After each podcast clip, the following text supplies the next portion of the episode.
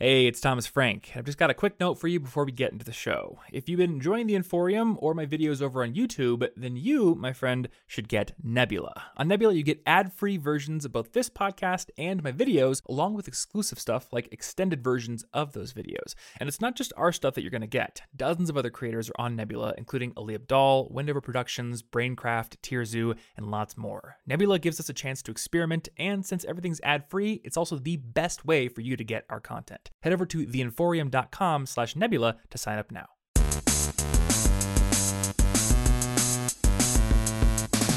Hey, what is going on, everybody, and welcome to the College Info Geek Podcast. My name is Thomas Frank, and this is a show that helps you become a more effective student. And today, Martin and I are doing a five questions episode. These ones are always a lot of fun. So, Martin, you picked five questions.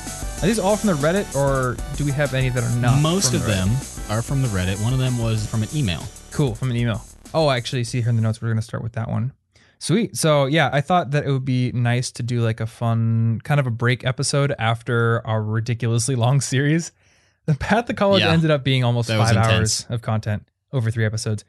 And yeah, the last one we did may be the longest podcast I've ever done, and re- at least that I've released as one episode. So I think it's fair to say that we were pretty exhausted after doing those ones Oh yeah, but hopefully you guys enjoyed them. Um, I did particularly enjoy doing the last one, even though it was almost two hours long, and I played a lot of video games while editing that. We'll just we'll just say that. My editing has become play a little bit of Enter the Gungeon until I hear an um or something that needs to be cut, and then pause, cut it, and then unpause and probably get hit, and then be real mad.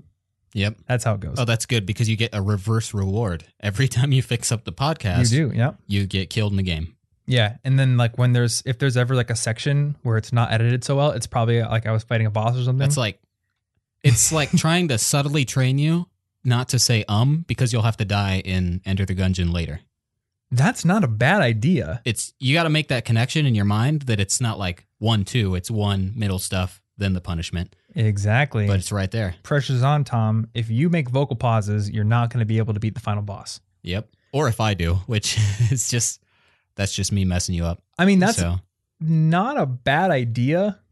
Or maybe it is a bad idea. I don't know. I'll have to ponder on that further. Maybe we can somehow like wrangle a study tip out of that. maybe.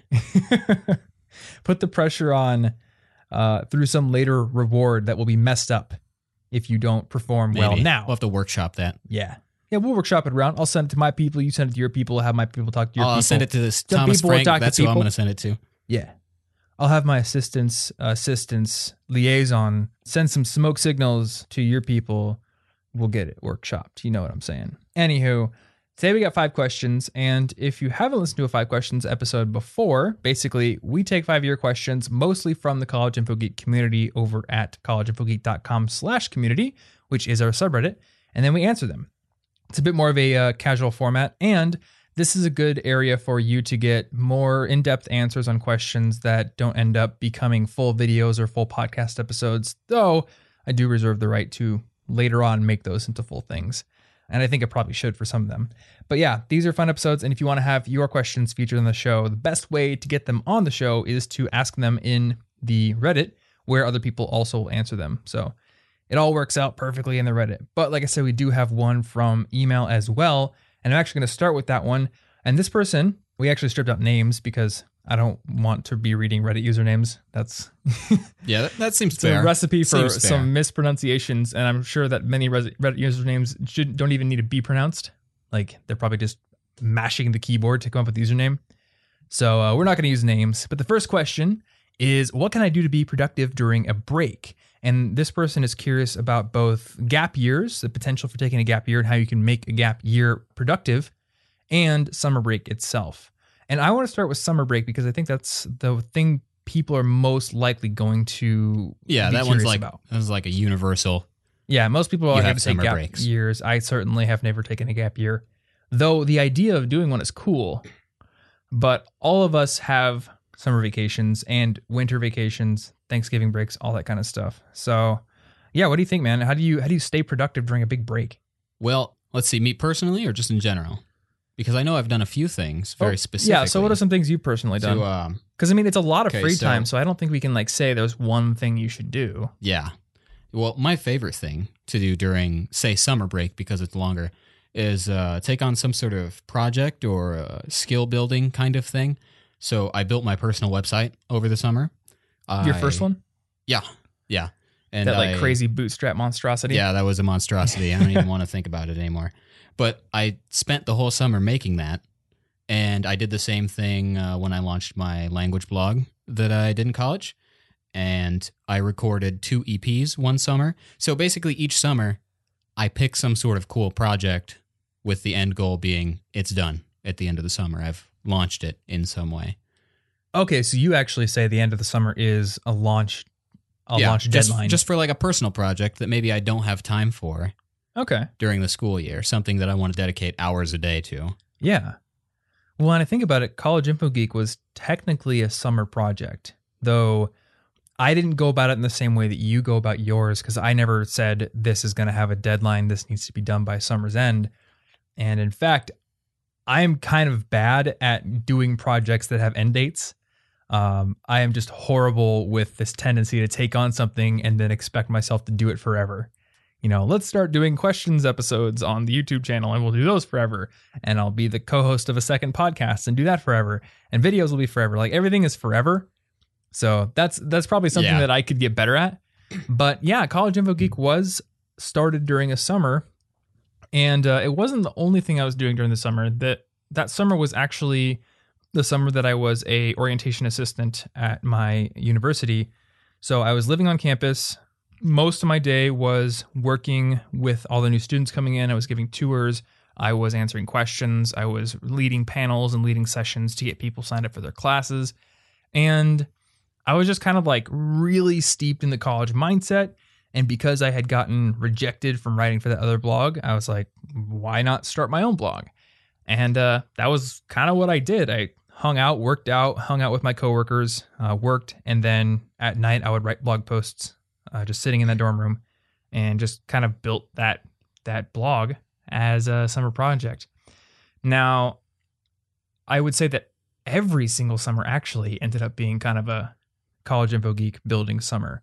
The summer that I was interning at the big financial company, I would come home every night and work on College Info Geek. And then the next summer, that summer was entirely dedicated to College Info Geek. That was the summer we were living in the the on-campus apartments together, Oh, yeah. and that was the summer you did your EP. And for me, it was just working on articles basically all day. I think I had some part-time hours at the campus tech support center again, but that was it. Other than that, and you know, actually, you know what? I actually didn't work there that summer. That was the previous summer. Yeah, it was just that all the time. Just full time. Yeah, full time. It was cool. Um, Yeah, well, summer's a great time to do stuff like that because you, you really don't have time to do a full time personal project when you have classes going on. yeah, You don't I have mean, that same amount of time for sure. available. I was definitely working on it during the semesters, but the summer is really when I went hard. And I remember if you if you look on the archives, July and August 2011 is when I really started getting crazy about it. And there were like 30 articles a month versus I think there were 30? yeah, 30. That is insane. There were days where I wrote two articles. Now, they were not as long or as in depth or as well written as the things I make now. Uh, I think right around the time I started reading Nerd Fitness, kind of in depth and following it and being a fan of it, that's when I started to make the shift from writing like a 600 word article that I could do in an afternoon to a 2,000 word article or 3,000 word article that took multiple days to research and write and make pictures for and everything. And I think even though I'm making less content, it's better. So I'm never going to try to write 30 articles in a month ever again. yeah, it would but, not be But it was a good exercise, though. I bet yeah, it certainly improving built out your my uh, writing skills, and it was discipline. just a good way of trying lots of different things. I mean, you can go back there and there are posts that do not belong on the site.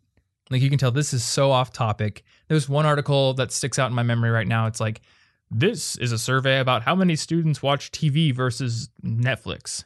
You know, and like, of course, some higher education news site might publish a study about that because they want to talk about media and the new generation, but it's not at all within College Info Geeks kind of bounds. But back then there were no bounds. It was I write about things that have to do with education somehow, some way. Yeah.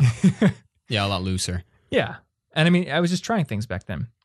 And I think that's a really good way to make a break productive is just try something that you think is productive or that you think will help you get somehow closer to a goal and just play, right? Oh, actually, that somehow closer to a goal reminds me of another thing that I did over one summer. And this was in preparation for my French class, but I think you could extrapolate it to other things. I spent the summer basically teaching myself to pronounce the French R by just repeating like the same several words to myself over the summer so that when class came and everybody else was messing around trying to pronounce the letters, I could just do it and therefore focus on the grammar and vocabulary. But hmm. basically, like if you extrapolate that, I'm just developing a very baseline skill, the kind of skill that affects all of something else later. How deliberate was that? It was very deliberate. So you were sitting down for like 20 minutes a day or something and practicing? Not really, not really like at the same time. Okay. but just like walking around, kind of like how occasionally I try to pronounce "Xhosa" now because I'm interested in pronouncing that one word because it has a cool click. Osa? "Xhosa." It's I I don't don't, know know if if can I'm it. doing it right, but it's the language that uh, Black Panther is speaking Oh, in yeah. uh, the Captain America movie. What's which that is- language called? It's called "Xhosa." Oh, okay. That's yeah, the that's name, the of, the name of the language. language. It just happens to have the, but I couldn't pronounce it, so I'm just messing around trying to learn how to pronounce it because. But back then, I was learning to pronounce French on purpose so that I would basically have an accent Okay. by the time class started, and it gave me a huge head start. Yeah, I think you remember me telling, or I remember you telling me that your teacher was really impressed with your accent for it being as low level of a French class as it was. Well, see, with that also, I had a huge boost of confidence because, I mean, you're going to end up feeling dumb if you pronounce things weird because I think every American learning a foreign language is afraid of sounding like an American learning a foreign language. so, like, you won't Yep. speak up. And if you won't speak up, those classes won't help you much. So just- May Lamo. Yeah, me lamo. Me Me llama. llama. Me I'm a llama. But that's just that's like, the thing about foreign languages is you just have to be okay with sounding like an American practicing a foreign language. Or so I whatever did that ahead of time. Yeah. Okay. That's actually another tip to add is if you have a class coming up that you can do some practical things to prepare for, it might be useful. I mm-hmm. would say don't maybe don't worry too much about preparing for every class. I do remember when I was in high school some some summers I'd be like, "Man, I'm going to buy the textbook for the class that's coming up and read it in my free time and come to realize I might as well have just done it along with the class and then used my more free Yeah. summers for other pursuits. So maybe don't do go too crazy on it.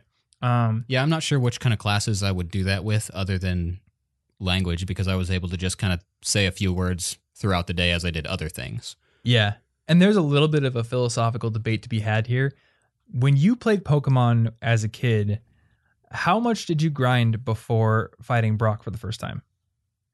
You know, Like on repeated playthroughs, because the first playthrough doesn't count. You don't even you don't even know how hard he's going to be. But honestly, I don't remember. I've played that game so many times with so many different MOs. Mhm. I've put more than six months of my time overall into Pokemon games. My strategy changes every time just to mix it up and make it interesting for myself. Okay. Well, I remember, and maybe you've done this a few times. I would almost always pick Charmander, just because I like fire. Oh, Uh, but then you're at a Charmander is yeah. he's the hard mode character for the first two gyms at least, because he's weak to rock and or he's not weak to rock, but he's not very effective against rock, and then he's weak to water. So my strategy every time was I'm gonna just grind against Pidgeys and Rattatas You're not going to like, over and over and over and over like, again. catch something else and use that instead. Well, I would usually catch a Caterpie, get it to Butterfree, but in my brain, I was like, I'm gonna grind so much on these easy things until facing Brock is literally no challenge whatsoever for me. I'm gonna, I'm gonna like just stay in the baby area until the boss presents no difficult, no struggle oh, yeah. for me. And that has been kind of a pervasive mindset for other things. I'm going to stay here in the shallows and practice and practice and practice until moving up to the next level is not difficult at all. Whereas if you put that same grinding time in, maybe at a later level, it's going to get you a lot more results. Yeah. Well, so that is true, but but my point here is I found when I just take the leap, when I try the difficult thing, even when I don't really feel completely ready, it forces me to struggle and that actually accelerates my development. And it you know, it works that way in Pokemon too. Like your your Pokemon's going to take a lot of hits, it might faint, but it's going to get more experience points when it does knock out that higher level enemy versus just knocking out level 3 Pidgeys for 6 hours while you're hiding under your uh, your cover so your parents don't find out you're playing at midnight. Yeah. But that's how it works in real life too. You know, if I continually just try to practice the same easy thing over and over again, I'm wasting my time because the human brain is built to rewire itself and to get better when presented with challenges. And that doesn't mean you shouldn't practice the same thing over and over and over again. Like Bruce Lee said, I fear the man who has, prac- or has practiced one kick 10,000 times. But when you're constantly challenging yourself and constantly trying on to trying to take on the next level thing, the thing you don't quite feel ready to do, you progress so much faster. So, I don't know how that pertains too much to breaks, but if you have something you're doing and you have a lot of free time, I would say don't fall victim to that same temptation that I find myself sometimes falling victim to, where I say, I'm just gonna, I have all this time, I'm gonna use it to get perfect at the low level stuff. Instead, ask yourself, how can I systematically move myself up and constantly challenge Yeah. myself? So don't just blindly grind through the Mhm. summer Yeah. because you may a- have used that for something a, a good little way better. to yeah and a good way to connect it to this particular question is when you're in school the curriculum is built for you to be forced to progress at some Yeah. certain rate. Uh, because yeah, the test is coming next week. reason. yeah and when when you're doing some self-guided study there isn't a curriculum set by somebody else. There isn't some old sensei who's going to force you to do something uncomfortable. It's just you. So you have to force yourself to constantly be moving forward. And the other thing i wanted to say for breaks is jobs. That's that's the other thing i always used to keep myself productive during breaks.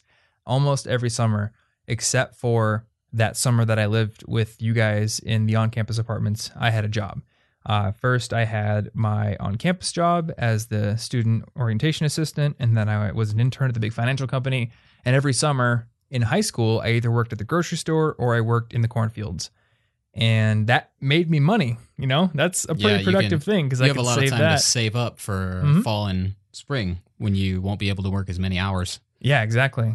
And that was really helpful. In fact, the money I made during my internship, um, during that summer uh, after my sophomore year, that in part helped to pay off my student debt because I was living at home during that summer. There was no way I was going to spend all that money. And I was able to save a really good chunk of it. And that actually contributed to paying off those loans.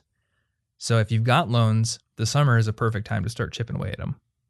So unless you have something else for the next or for this question, Uh, no, not that. That basically covers how I spent all of my breaks. So Cool. So let's move on to the next question, which I really like. And this question is Should I dorm with a friend or a stranger?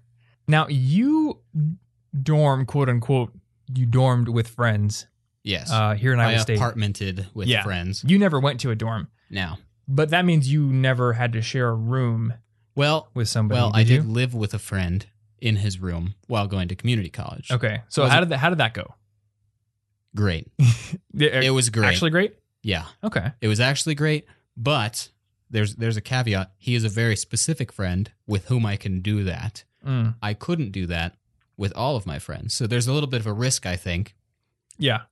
because well, I have certain friends where if I spend too much time around them, we'll start to like have little habits that bug each other. Yeah. And you'd want to watch out for that, I suppose. But since you actually had to go to a dorm and I assume you lived with people you didn't know at first. I actually lived with one of my best friends from high school first, Oh. and that didn't work out. Oh, well there's a perfect example. so I can tell some stories, but the big principle up front, the reason why people often say don't room with your friends from high school, don't share a dorm with your best friend, is because when you're rooming with somebody you might not know super well, there are just conventions people follow when they're in like polite society, right? When they're in public. People don't they don't just do whatever comes to mind when you're with your best friend, you're comfortable enough to just say the dumbest jokes to lay on the floor like an idiot, to make like fart jokes, or just to fart or in their presence. We have friends Yeah. that do that all the time. I have a friend who'll come over and just sit on the couch and fart loudly. It happens. And I can guarantee you that guy does not go up to a random stranger and fart. Well, Well, okay, maybe like he ninety percent certainty. I'm 90% certain he doesn't do. Yeah, you know what? Like, okay, I wouldn't put it past him, but I'm fairly certain that on a normal day he wouldn't do that to a stranger and he would do that to a friend. And that's the thing. When you have a best friend, you guys have a friendship that may be predicated on the fact that you don't always see each other and you're not always having to deal with all the little idiosyncrasies and habits and things they do when they're alone in their home. When you room with somebody who is a stranger, number one, there's less of a risk that they're going to do all those things. Not a complete certainty they won't do it. There, I've, there's plenty of horror stories of people rooming with randos who are complete slobs. You know, I'm not going to say that doesn't happen, but there is just a slightly higher chance that they may respect the fact that they don't know you super intimately. And the other, the other thing is, if it does go sour, you're not ruining a friendship.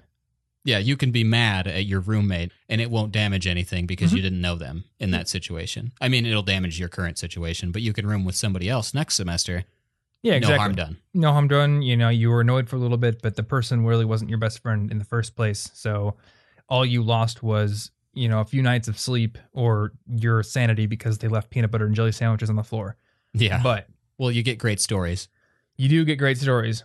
So I roomed with one of my best friends from high school, and I'm not sure why exactly we were best friends because we were very opposite in many Ouch. different ways. Like I guess he was he was a cool guy. Uh, we played lots of Guitar Hero together, but in terms of like cleanliness and just like sleep habits and many different things, we were really opposite. Oh, yeah. And see, those wouldn't have affected you normally, like Yeah. in high school. Yeah, in high school it didn't matter. Um, now, actually, during the summer before college started, his mom moved to a different state, so he ended up living at my parents' house with me for that summer. So I got a little taste of it, but didn't care enough, and we roomed together. Um, we moved to college together, had our stuff packed in the same U-Haul, and over the coming weeks, it started to get on my nerves. You know, I just I don't know what it was it could have been small little things like i don't know if i was being petty like leaving a ice cream upside down on the floor for three days or leaving a taco pizza on the shelf for two weeks not in the refrigerator uh, maybe i'm being Is that, petty an, is that an don't know, exaggeration? Is that, no no he actually did those things I don't know. I feel like I would have been a little, little peeved. yeah no yeah if you couldn't tell i was joking and i, I was a little peeved um, Wow. so what I did is I used the online tool that let me switch rooms. The Iowa State has some online tool where you can go and if there's a room free, you can take it. And you can do this pretty much as many times as you want during the semester, which was cool. I doubt that they let you do that now because they're so overstuffed. Oh, But yeah. There probably just aren't any blank spaces. Yeah, they're they're stuffing people in rafters and attics and stuff at this point. But when I was there, there were at least a few spots open at any given time. And one day, didn't even say anything. I just moved, and my stuff was gone when he came home. Wow. And it I was in the same hall, so like I told him, I was like, "Yeah, I moved out because you're really really messy, and we've talked about this." But I just had to move, you know. And I did that again with my second roommate. Now my second roommate was uh, someone that I wasn't really super good friends with before the school year started, but I had become good friends with almost everyone in the hall. Moved in with him. He was a really cool guy, but he let his girlfriend move into the room Oh, after a while, and I those didn't care. Those rooms care. aren't built for that many people. I didn't even care that much for a while, but then she stopped going to classes and then she would let her laundry pile up all over the room and she was basically a slob. And I didn't really like her. So I moved out of that room too. Now it's getting personal. Yeah, well, and then she ended up cheating on him. So Oh, well, there just- you go. She's just kind of a bad person. And yeah, I was going to get myself out of that situation. And that's why I ended up rooming with my friend Clyde. And that's why I know you. Yeah. So two different room moves. Uh, I wouldn't say that you should just hair trigger move when things start going wrong. And uh, it may seem like I did that because I'm telling the story in that order, but I actually did have discussions with both roommates about the problems before I took drastic action. And that's what you should do in any case. If you're having roommate issues, Uh, usually, I think dorms have you sign like a roommate agreement. I know when I was an RA, that was a thing I, that I had to do. I had to get roommate agreements from all of my residents. So if someone's not keeping with the roommate agreement, you can talk to the RA. We'll bring it out, have a talk about it. But sometimes people are not reasonable. You know, you think people who go to college are adults, but sometimes no, they're not, and you got to move. So yeah, that's that's my spiel on roommates. And if you choose to room with a friend, just be aware you have a lot of the same risks with friends and strangers because with both, you don't really know what you're going to get when you live with them. It's really a different experience to live with someone than to just hang out with them. But with the friend, you run the risk of potentially souring a friendship. Yeah. Uh, now, I think you can kind of mitigate this with good communication. I'm not going to be one of those people who across the board says never room with a friend because as long as you guys are willing to communicate openly and to nip issues in the bud when they come up rather than letting them just be in the open and keep pissing everyone off, I think you're going to be able to stop anything before it becomes like a friendship ending event. Well, yeah. I mean, obviously, sometimes it can work since Mm-hmm. we and Clyde all had an apartment together for like 3,000 years. Yeah. And you guys, I think you guys dealt with most of the issues that came up. I don't even know how many bad issues came up, but I know Yeah. Clyde stole the honey buns out of your closet Oh, that one time. Yep, there was that. there was that incident. But I think there are just certain certain like people that will mesh together well in a living environment. Enough of our Mhm. living habits coincide Yeah. to where we're not too mad. We're not leaving ice cream and pizza just on the floor Yeah, it's disgusting. because yeah, that's that's how you get ants. I do not like ants. Ants are horrible. You turn into like the Hulk when you see Oh yeah, ant. see, I love ants outside, but when they're in the house, I go into like code red crisis alert, pretty much and I can't do anything until I've figured out how to solve the ants. because they go in your so computer. uh, don't put ice cream on my floor. yeah, don't think do your it. computer's a house. Yeah, It's not a good idea. And I mean, now the five of us live together. We're all best friends. And I think we've been doing this long enough that we were pretty confident it was going to work out. And for the most part, it's working out. There, Well- there are issues, but for the most part, it works out pretty well. yeah. Well, for the most part, we were predictable at this point. We knew our Yeah. actual living habits, and that's that's the wild card. Mm-hmm. Yeah, and I mean, there there have been problems, and instead of getting super mad and moving out, well, we can't move out because our lease would make us pay a ton of money to move out early. So we just have to talk the issues out and figure out solutions. I know one of the biggest points of contention has always been uh, the kitchen gets really dirty, and one of our roommates really, really wants it to be clean all the time. Like the moment that something is used, he's kind of crazy about it. And then I know the rest of us fluctuate between states of being fed up with it being dirty and then being apathetic. So, actually, just a couple of weeks ago, I said, I'm done with the fairness aspect of it. I'm just going to give myself the short end of the stick. And I put on my Habitica, clean the kitchen up, and basically reset it back to exactly how it should look totally clean every night. And I think for the most part, you guys have started just kind of naturally helping me do that. I haven't even asked like Anna or Ashley or you to specifically help keep the kitchen clean. But I think because I'm doing it every night, everyone sort of feels like they need to pitch in too. Oh yeah, it's So- like you're sending a, a signal, Uh-huh. a little bit of a signal that says, "Hey, if you if nobody else ever does this, you're gonna feel guilty. Yeah. Do you want to feel guilty? and I think it's a little more effective than just yelling at your roommates and being like, guys, you gotta stop leaving crap in the sink. Like that just makes people get defensive. Yeah, that's just a much more effective method. Mm-hmm. Yeah. And I mean, you're always going to have roommates who don't care and who literally will not clean up. And that's the point at which you just give up and move. You know, I, my kind of policy with living with people and with associating with people is give them the benefit of the doubt. You know, try to work with them, try to be very open and communicative. But there's a certain point you're going to get to where you just realize, like, in this aspect of our relationship, this person is toxic and I'm not going to deal with it anymore. And those are the points I got to with those previous roommates or, or the situations. And that's why I moved out. So Cool. we'll put a nail in that question. Yeah, I think that about covers it. Just be cautious. Yeah. So the third question is how do I stop from trying to multitask ineffectively? Or on the flip side, how do I focus on one thing at a time? So this person says they have like Reddit up, they've got a random productivity article up, they've got Evernote, they're trying to do homework, but they also have like a TV show on and they want to play a game in the same hour. And instead of just picking one thing and doing it, they want to get it all done. So they're switching back and forth all the time, fruitlessly. And they know it's not getting the results they want, but they're having trouble actually sitting down and doing one single task. Now, I think we've probably said in this podcast before that multitasking scientifically has been proven to not be effective and hurts your productivity in a multitude of different ways. But I was just reading a book by my friend Chris Bailey, who's been on the show before, called The Productivity Project. And he has an entire chapter on multitasking.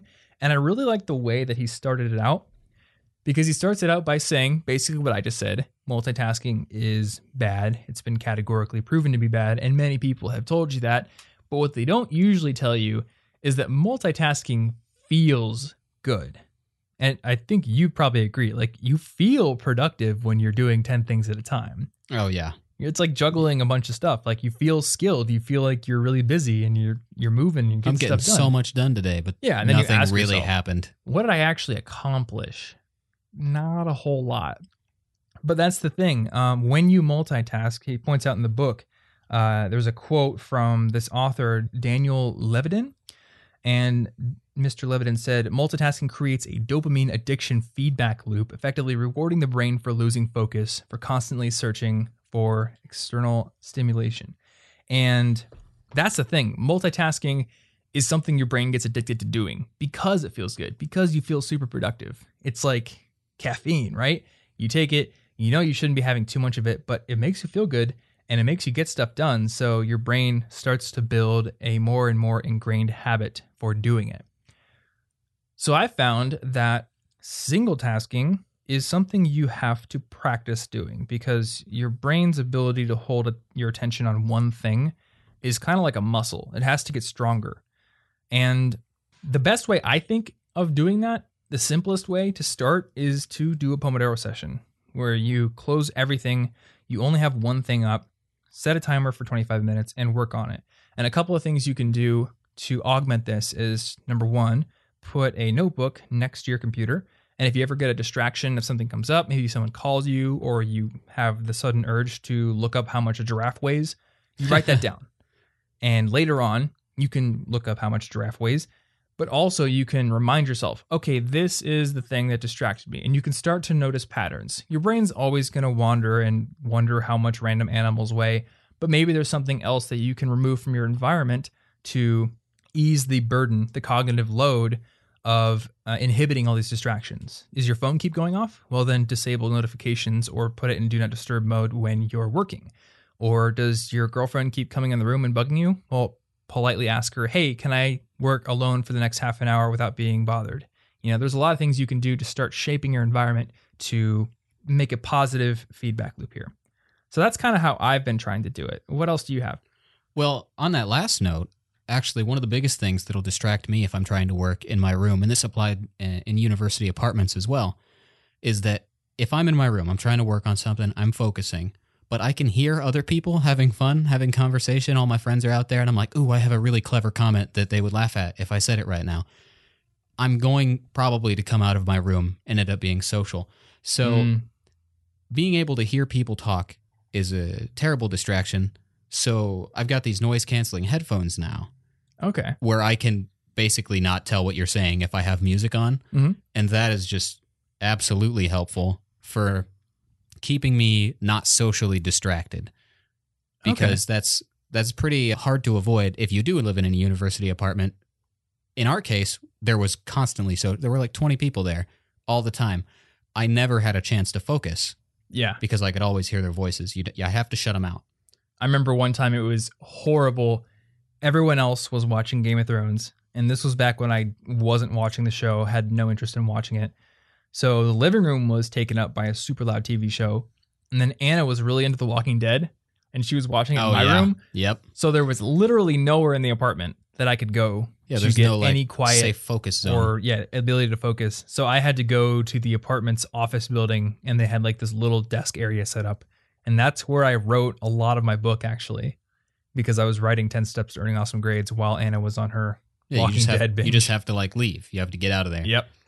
Yeah, and the, the noise canceling headphones is another good way to do it. I've noticed when I need to read at home, because I'm doing that 25 pages per day reading project, Yes. the best place for me to read is in the dingy, awful spiderweb ridden storage room downstairs. Really? Yeah. Just because there's There's no Like, one's gonna come gonna bother do? me. Okay, actually there's two places. There that room or in my car. in the garage, In the garage. just chilling in your car. Yep.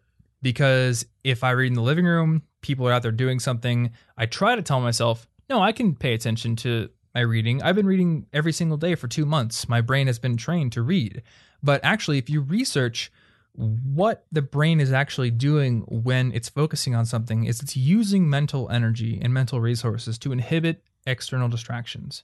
So it's more shutting out other things than it is Mhm. turning on one thing. Yeah, that's how attention works. Attention is an expenditure of mental resources to basically shove everything else out. So, the fewer things there are in your environment, the less hard your brain has to work.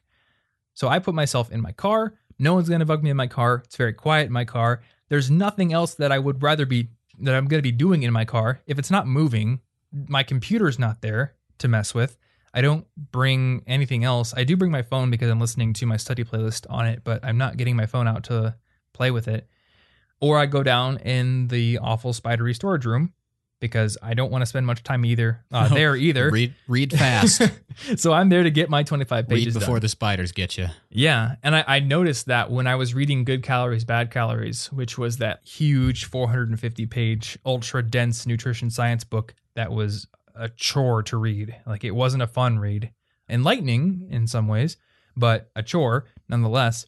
I would go down to that spider room because I needed to get through 25 pages. I knew it was going to take me about an hour, and I wanted as little distraction as possible. And in It- fact, when I go down there, I would read standing up sometimes pacing back and forth, which did help sometimes. All I can think about is that I'm going to call that the spider room now. the spider room. It's now the spider room. Uh, I mean, there are definitely cobwebs down there. yeah, well, that's definitely useful. Another thing that I do, one of my big problems is if I'm trying to do multiple productive things Mhm. at once, I get analysis paralysis so fast. Oh yeah. So fast. yep.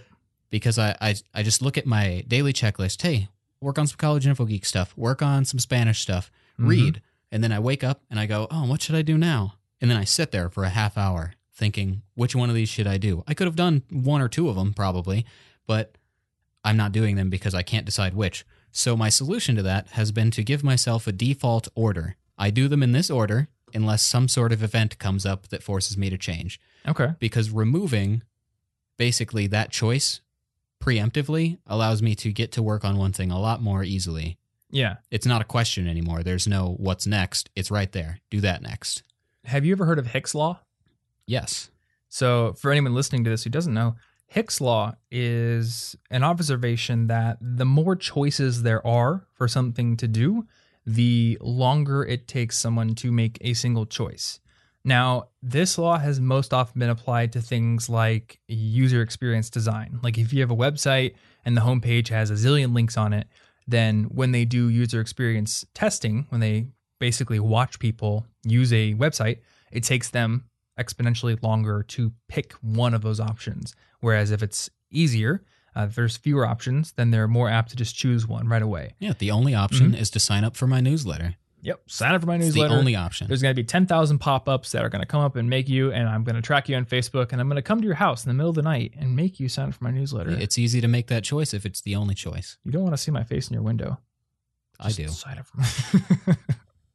So Well, if that's you- like the second well, floor. do, I would be impressed. if you do, there's a second newsletter you should sign up for. Oh, that's the okay. I'm going to stalk you newsletter. All right. Actually, that reminds me, there was a What fish market. possibly remind you? There was a fish market, not um, not the stalker thing. oh, okay. Okay. thing. Go on.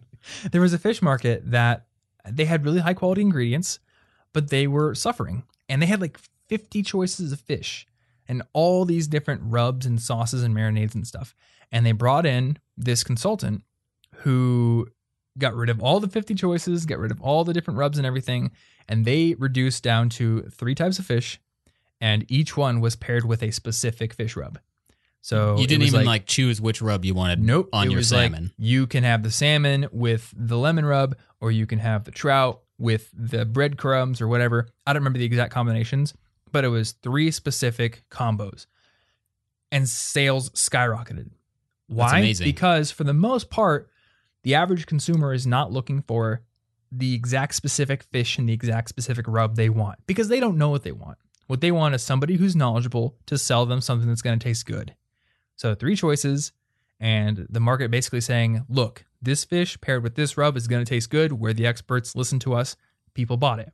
That's beautiful. You can do this yourself because you have your planning time where you are planning what you're going to do later. And then you have what I like to call robot mode, where you are no longer choosing what to do. You are acting upon the plans of your previous self. So, like Martin said, you can create an order in which you'll do things. Now, I like your default order idea.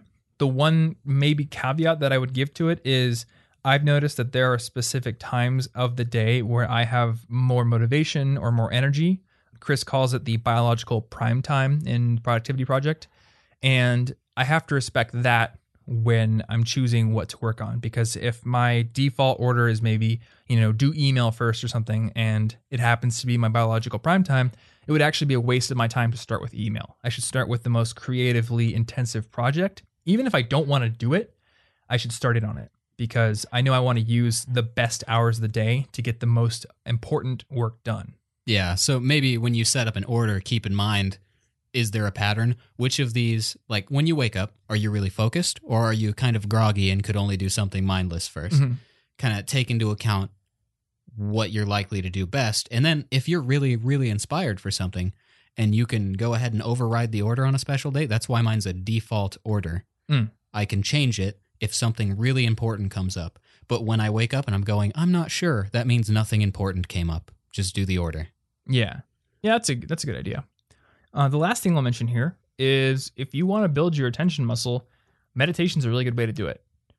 And people have been asking me to do a meditation video. I may do one eventually. I'm not sure exactly how I want to do it because I'm definitely not an expert on meditation. And in fact, I would say that I'm a weak meditator because when I had a habit of meditating, it was for three minutes a day. You know, some people say, "Oh, just start with five minutes. You you don't got to do ten or fifteen minutes like some people." Five was too much for me. I just did three.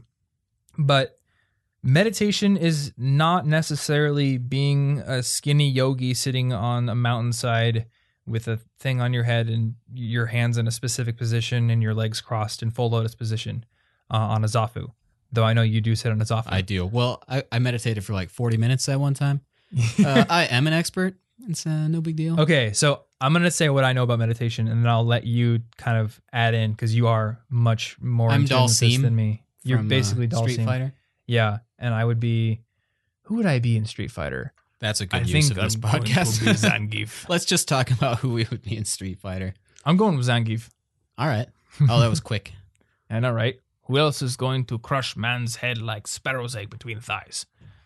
Anywho, so what I did for meditation is when I had it on my Habitica morning routine, I would sit on my floor in my room. I would set my phone timer for three minutes, and I would close my eyes and I would just focus on my breath while trying to count to 10. And because at the time I was learning Japanese, I would count to 10 in Japanese. And my goal was to keep my breathing under control and breathe slowly enough that I would take only 10 breaths in three minutes. And the most important part, I believe, is when I noticed my mind wandering to something else, thinking about what I'm going to do during the day or how much a giraffe weighs, I would bring my attention back. So notice that my mind is wandering, notice that I have shifted my focus to something else, and then gently bring it back to focusing on my breath. And when you do that, Chris talks about meditation in his book too. It's like a repetition in a workout. You're basically using your attention muscle. You're bringing it back to one specific thing that you have pre committed to focusing on. And doing that, even for three minutes a day, I noticed benefits in other areas of my life. I noticed that in general, I was able to focus on every one of my tasks with more attention. So that's basically what I know about meditation. Really simple way of doing it, but I'll let you take the wheel here because you do it a lot more than I do. Well, first I want to say I'm not really an expert. I just meditate a lot. I don't know if that Way makes me me. an expert, but I have I've never meditated like under a waterfall and connected with a greater being. You know. Well, here's the thing. I haven't done that. You enjoy meditating, Yes. and I did it specifically Yeah, because you did it with a purpose. I wanted the benefit It was a tool greater intention, and I don't like it. See, I, I meditate for several reasons. Sometimes it's to kind of emotionally bring myself back to neutral, to calm myself.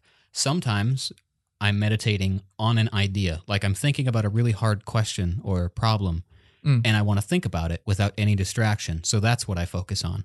And sometimes I want to focus on nothing, my breathing or some music. I, I listen to some shakuhachi, like Zen Buddhist meditation stuff. That's pretty cool. Now, when you have music and you're meditating to music, are you sitting in a specific lotus position? Are you like, or are you just laying on the ground listening to music, like? My, my position changes, and I don't know that the position's the most important part of this. I usually sit half lotus on my zafu, but Okay. that's just because I am comfortable. I try to find a position in which I'm comfortable and don't have to exert a lot of effort to stay in what position I am. So I'm sitting up straight in a way that I don't have to try very hard to sit up straight. Because if I notice I'm shifting around a lot, I'm falling over, then I need to pick a different position because I can't focus on what I'm focusing on if I'm trying to focus on keeping my balance, if that's difficult. Yeah. You know, I read somewhere on my friend, oh, my friend Zach Sexton works for a blog called Asian Efficiency. And he had a post he wrote about meditation, which I can put in the show notes. Um, and he named multiple different types of meditation, which is like one was called, I think, Zen, which is like high difficulty. You're just focusing your concentration on one thing, like your breath or a candle or something like that, and then doing your best to not let any thoughts come into your mind. I guess that was my conception of meditation for a long time. But it sounds like you do it in many different ways, Yeah, where you're just trying to definitely depends calm your emotions or do something. on what's going on Mhm. in my life. So maybe what I don't like is Zen meditation, which is working out your attention muscle. It's difficult, which is why I don't like it. My brain wants to be, you know, immersed in a ridiculous bath of tons of stimulation and things. And uh, Zen meditation denies it that because I'm only focusing on something very mundane. But when you said music, it did remind me there was a night recently where I put on my headphones and I listened to one of my favorite songs of all time, which is Art of Life by X Japan. It is a half an hour long song, and I just laid on my floor with the lights off and listened to the whole thing while doing nothing else. And that was really enjoyable. See, I, I guess I would kind of like- consider that meditative. Okay. If you're really focusing on it, how different is that from focusing on your breathing? It's just not your breathing. It's I guess that's true. nothing but the intake of your ears. You're focusing on one sense and ignoring the rest. Yeah, that makes sense. Because when I do listen to music, usually it's in the car or it's while I'm working. It's Mu- total music's background. usually a background, right? Mhm. It's just passive. But this was a much different experience because I was very, very intently listening to each instrument. I was like imagining being in the room, watching the drummer, watching the guitarist, everything. It was a very mindful experience. So that was a cool thing to do. And I would imagine m- maybe the benefits aren't as intense as focusing on your breath and doing something that's much more mundane because it's harder, but maybe even listening to music mindfully could help you increase your maybe. attention. I once listened to all of the Mars Volta's discography at the time. It was like five and a half hours straight, nothing else. I did Really? that because I was writing my senior paper in high school on the Mars Volta. So I just did that. And that's. Wait, you wrote a senior paper in high school about Mars Volta? Yeah. And I got an A. It's uh, no big deal.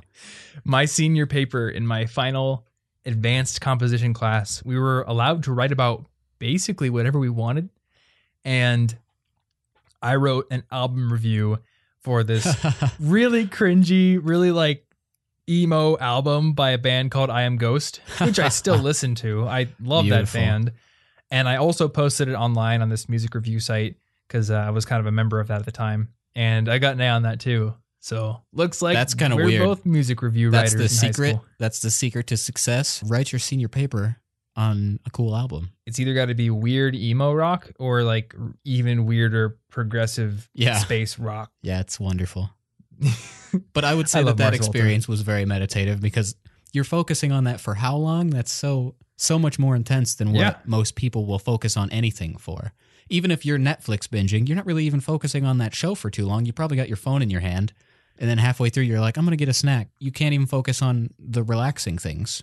Dude, that's that's something that really annoys me is when people turn on a movie or even like they're playing a video game and then they have their phone out at the same time. Yeah. Like, Like, you're not even focusing on the fun stuff. So, how are you to Yeah. focus on the productive, difficult stuff? I think that's that's a big problem. Every time you split your attention, even when you're doing something fun, you're ingraining that pattern. You know, just like Daniel Levitin, yeah, the dude who wrote The Organized Mind, multitasking creates the dopamine addiction feedback loop. And when you're multitasking, when you're having fun, you're just continually strengthening So that you're pattern. you're robbing yourself of productivity potential, but also just the potential to enjoy yourself more Mhm. fully. So maybe, in addition to maybe adding a small amount of meditation to your daily routine if you want to, you could just try to mindfully single task when you're having fun. So if you're playing a video game or you're watching a movie, tell yourself, I am only going to experience this one thing while I'm doing it. I'm not going to be on my phone on Twitter while I'm watching this movie. I'm not going to be playing a game on my DS while also playing a game on my my Wii U or whatever. And I think if you can mindfully have fun in one area, that is going to somewhat translate to your ability to work on just one task when you're working. Not going to be a silver bullet. I really don't want to overstate the potential usefulness of doing it in this way because I think the most benefit is going to come from actually working on one task, doing Pomodoro sessions, and forcing yourself not to get distracted while you're working. And I think you'd probably agree. Yeah, Mhm. like the trick is to be mindfully doing something, whether it's work, play, meditation. Just Yeah. you need to make the decision and, Mhm. and do it. It's going to be difficult, but it'll pay off. And I really think writing down what distracts you on a piece yeah, of paper. that's is that's really wonderful. That's kind of similar to that test taking thing where you write down your stress. You're pulling that idea out of your brain. effective. So we have talked about a lot of things just for that one question. We we recommended many things. Yep. And that kind of leads us in perfectly to this next question because we had Oh, another student oh, ask, oh, that is good. How do I effectively intake and use so much self-help information that comes from everywhere? Just everyone is telling me there's all these gurus, all these successful people That's saying such do a this, good do this, do that. That is a yeah, it's a fantastic question. And I remember asking myself this same question because when I was starting college info geek, I had an RSS feed full of like 20 or 30 productivity blogs. And the thing about a productivity blog and even a blog like mine, which is a productivity blog in disguise, is we have a publishing schedule. Every single week, we're like, man, what's something helpful that I could share with people? And the thing is, just because productivity guru X shared this thing doesn't mean it's right for you right now. Yeah, you don't have to be like, okay, you've got one week to master this because next week I'm going to give you something new. Yeah. I actually stopped listening to business podcasts. I used to listen to things like the Smart Passive Income podcast that's run by Pat Flynn, things like the Fizzle Show and the Sean West podcast, and all these, you know, online business podcasts. And they're all talking about ways you can improve your blog or network better or get more email subscribers, all this stuff that I care about because I'm running an internet business. And I'd be in the car just driving somewhere, and then I listen to the next episode, and I'm like, oh my God, I need to drop literally everything I'm doing right now and go do that thing. I really need to do a content audit on my blog. Martin, we need to take like six weeks to systematically go through every blog post on the site, change the ones that need changing, delete the ones that need deleting. And there's a project for that in Asana sitting right there. Yep. It's probably something we should do, but but not at the expense of what we're currently doing. Exactly. I have to trust that my previous self has committed to some some productive things in the past and those aren't immediately accomplished. They take time. Anything takes time. So, you simply can't integrate every single piece of self-help and productivity advice you get. It's not going to work. The ironic thing is like this is going to be a piece of advice. So, Yep. throw it on the stack. Yeah, you got to pick what's most important Toss to it you on the heap. right now. What is likely to either Mhm. get you good results fast, or maybe what is more important to you that'll take longer to focus on. But you can't do it all at once. Yeah. You just you can't. There are so many things that I would love to just magically have as a habit, Mhm. but they're not more important than the ones I'm building now. So, So I can't do them. I think we talked about this in the last episode where we talked about dealing with stress. And the way we do it is we try to pinpoint the exact element of the problem that is causing the stress. And then when we see what can we do about that, whatever we can't do, whatever is outside of our locus of control, we just deal with by accepting. But everything else, everything we can control, we start to develop specific plans of action to take care of that problem. So if you can identify either a problem in your life right now or some area where you just like to improve or something that's going to help you get to a goal, pick the one that seems either most interesting or most essential and then start to form very small habits, just tiny little habits. If you want like a super specific plan of action here, the thing that I'm doing at the moment is I have started using Habitica again for a long time, maybe like 6 months to a year. I stopped using it regularly and just because I fell off my habits because I had like 20 habits at one point. Oh, and oh, there's your problem. You know, I, I was actually managing 20 habits pretty well, but I think when the YouTube channel started doing really well, I was ultra dedicated to getting a video out every week, and then the habits kind of fell off the tracks, and I just stopped using it. You know, because I'm the kind of person where when my system gets messed up, I get kind of demotivated to keep using it. The streak is very important to me. Oh yeah. So that's why I did that. You need to do a reset podcast. I think that was episode 87. Because sometimes everything just gets so messed up, you need to sit down and reset it all back to zero. And that's what I did with Habitica. So I noticed I wasn't reading enough. I noticed that I wasn't drinking enough water. And I noticed that I wasn't getting to bed on time. Those were like a few things that I thought were really negatively affecting my progress and productivity.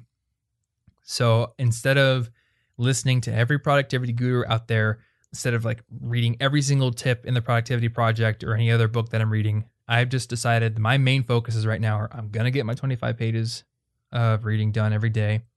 I have a habit in Habitica that says start my wind down ritual 45 minutes before bed. So I know what time I need to go to bed every single night. 45 minutes before then, I got to start the wind down ritual. And then I'm getting my hydration done. And one other thing I'm doing, I forgot about, I'm also writing for 10 minutes a day because I noticed with the videos only coming out once a week, I was only writing one script a week. And I think that writing is probably the most essential skill that I need to be practicing as a content creator. The editing is important, the podcasting is important, all that stuff's important. But at the end of the day, it's getting ideas out of my head and into a system and just the practice of that that is most important for me to do. So every single weekday, I'm writing for 10 minutes. I basically just pluck a question out of the Reddit or just something out of my head that I remember somebody asking me. I make a new note in Evernote, write the question, and then spend 10 minutes writing an answer. And this is complete freeform. It's not in any state ready for publishing, but it's there now. The ideas are on not paper, but digital paper, and now they can be fleshed out. Now they're there to be manipulated. Yeah. So, So, yeah. so you can work on you're working on multiple things at once, but you've picked a few things. Mhm. A few things that are the most important, and you're building small habits out of them that you can actually juggle at once. Yeah. Rather than saying like, okay, okay, I'm gonna read ten books this week because that's awesome. But also, also I need to be working out a lot more. Maybe you could do one of those, Yeah. but you you're gonna need to pick habits that are small and manageable, especially if you're doing multiple things, because once they become a super ingrained habit, you no longer need a system. It's just something you do. Yeah, exactly. You can build, you can do the next thing. Then you can add something else because you no longer have to tell yourself to drink enough water. You just do it. hmm I think Nick Winter put it really well in the Motivation Hacker when he was talking about that success spiral concept. And he's basically saying you can't start with a zillion things. Your your brain is not ready for it. You have not proved to yourself yet that you can handle all those things. And even if in the past you were handling all those things and you fell off, you're not ready to jump right back on that train. You have to start at the bottom and then let the success sort of spiral up and up and up until you trust yourself to add more and more things. So I took that to heart. I had 20 habits on my list in the past, and now I have far fewer because I knew I couldn't trust myself with 20 again. I fell off the train. So I have to start back down at ground zero until I can prove to myself this is manageable. I'm counting right now. Looks like I have 12 habits right now, but some of them are really easy, like take my vitamin and floss. You know, those are check my calendar. super easy things to do, but I noticed that, okay, some nights I feel like it's too late, and so I skip flossing. Well, even though I flossed every single day for more than two years without needing a Habitica entry for it, if I'm not doing it right now, it needs to be in the system. Once I trust that the habit is once again crystallized and is semi permanent, then I can take it out of the system. I don't have to micromanage myself anymore. But I can't get too ahead of myself on that. So hopefully that provides a good answer. I mean, this is really a tough question to deal with because I know we have so many problems we want to solve and we have so many people giving us advice. It's difficult to deal with. And like, the truth is, you just can't solve everything. Mm-hmm. There are going to be problems that you're like, this could be better. Yep. Always. I still have problems. Sorry. Sorry about that. Oh, yeah. Man, you got to learn how to pick your battles. You get a lot of perspective when when you look up to like a certain level in whatever field you're in and it can seem like oh people there have it so easy they're already established everything is great hunky-dory they're perfectly secure. And then you get there one day you, you wake up and realize like i am there. The problems are not gone. You know if anything it's just that the pressure is higher now. Yeah. so never expect that all the problems will go away and in fact embrace that Yeah. Some problems aren't important. Just Mhm. leave them. So our final problem that someone needs to deal with, question here. My segues are always very cheesy. Their question is, how do I deal with intimidating teachers? Sometimes I deal with teachers that say things like, not everyone's going to pass this course, or if you don't know how to ask an intelligent question, then don't ask one. This test is going to be 10 times harder than the last one. Or, now this one seems really bad. I'm busy, I don't have time when asked for help on something. So basically, how do you deal with teachers who are either intimidating or just not interested in you or just bad? Yeah. It's a big question. Yeah, it's a tough one because that it's probably going to happen to most students. Mm-hmm. But first, those first few things that this teacher's been saying, not everybody's going to pass, it's going to be really hard. It could be not that they're just really mean, but that they're trying to instill some sort of motivation and independence, military style. Maybe that's their Yeah. style of imparting things. Well, these questions sound like something that would be asked. No, questions. These things sound like something that would be said in a weed out course. Yeah, the people who are willing to work hard are going to Mhm. get through because they only want the people who are willing to work hard to get through. They're like trying to Yeah. intimidate you to prove that you're willing to deal with that level of stress. And I gotta sympathize with professors on this point in some you know in some cases because they are dealing with new well it's a lot of thunder. They're dealing with new students every semester. And they know that a certain percentage of these students just don't care. They're trying to pass the class for an easy a or it's just a requirement you know and they're gonna try their best to help everyone but they really want to instill that motivation in the percentage of students who are going to care. So some professors use some tough love like that. And I gotta say, not everyone is gonna pass this course is a pretty tame thing. Yeah, it's also know? just a fact. Yeah, it's it's a fact. Some some professors are just gonna be blunt. It's stressful, fine. but that's just a blunt fact. That's like that's like when I say you're always going to have problems. Mhm. Sorry. It's kind of the same thing. Yeah. It's just it's a little more scary because you have grades on the line. In fact, I kind of want to say this now because I think it needs to be said. I believe that most students are aware of this and can deal with it, but for the few that may not currently be prepared for it, a college professor is not your mom, and they are not obligated to be super nice to you.